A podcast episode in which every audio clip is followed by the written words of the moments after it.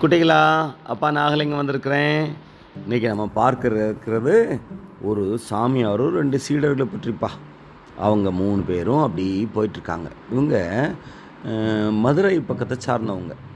வைகையில் தண்ணியே வராது தண்ணி அதிகம் இல்லாத வறண்ட பூமியிலேருந்து அவங்க கன்னியாகுமரி வழியாக பார்க்க போயிட்டுருக்காங்க. அழகான சுனை ஒன்றை பார்க்குறாங்க.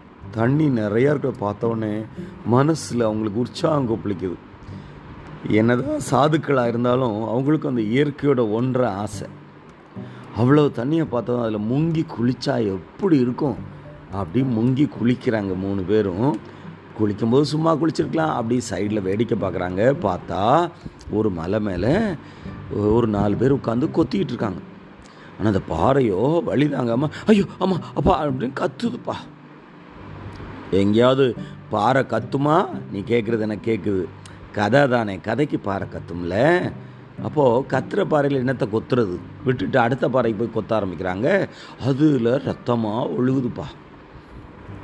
திரும்ப கேள்வி கேட்டுறாத பாறையில் எப்படி ரத்தம் ஒழுகுன்னு? கதைக்காக ஒழுகுதுப்பா. ஆனால் அந்த சீடர்கள் பார்க்குறாங்க அவங்களுக்கு இது வித்தியாசமாக தெரியுது குருநாதர் கேட்குறாங்க என்ன இந்த பாறையில் ரத்தம் ஒழுது என்ன குருநாதரன்? பொதுவாக குருநாதர்கள் தாங்களாக புரிய வைக்க தான் முயற்சி பண்ணுவாங்க. அவங்க நிறைய விலைக்கு சொல்லிட மாட்டாங்க. உய்த்துணர்தல்னு சொல்லி சொல்லுவோம் அதை. அவர் ஒன்றும் சொல்லலை. ஒரு ரெண்டு வருஷம் ஆச்சுப்பா. திரும்ப அதே வழியில் வராங்க.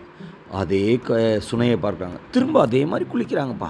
குளிச்சுட்டு வெளியே வந்தால் வெளியில் ஒரு அழகான கோயில் இருக்குது உள்ளே போய் சாமியெல்லாம் கும்பிட்டு வெளியே வராங்க. வந்தால் வெளியில் ஒரு பாறை இருக்குது போகிறோம் வரவெல்லாம் அதில் தேங்காய் உடைச்சிட்ருக்கான் குருநாதர் அதெல்லாம் உடைக்கல. அவர் அதெல்லாம் கிடந்தவர் கடந்து போயிட்டார். அந்த சீடர்கள் ஆளுக்கு ஒரு தேங்காயை வாங்கி உடைக்கிறாங்க. உடைச்சிட்டு வந்தால் இப்போ குருநாதர் கேட்டார் அவங்க ரெண்டு வருஷத்துக்கு முந்தி நீங்கள் ஒரு சந்தேகத்தை கேட்டிங்களே இப்போ திரும்ப கேளுங்க. ஒரு சீடுன்னு சொன்னால் சாமி நேற்று யார் வீட்டில் என்ன போட்டாங்கன்னு எனக்கு தெரியாது. நாலு வீட்டில் பிச்சு எடுத்தோம்.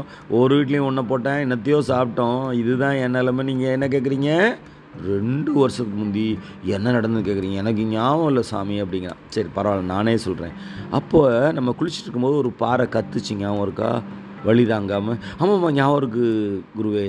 ஒரு பாறை ரத்தம் ஒழுக இருந்த போதும் வழி தாங்கி அமைதி நடந்தது ஞாபகம் இருக்கா?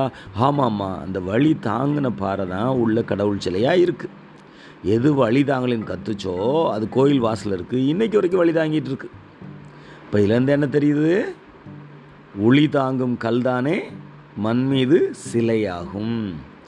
வழிதாங்கும் உள்ளம்தானே நிலையான சுகம் காணும். நோ பெயின் நோ கெயின் என்ற ஆங்கில வாசகத்திற்கு பொருத்தமான கதை இது. இன்னொரு நாள் இன்னொரு கதையோட உங்களை வந்து அப்பா சந்திக்கிறேன். நன்றி வணக்கம்.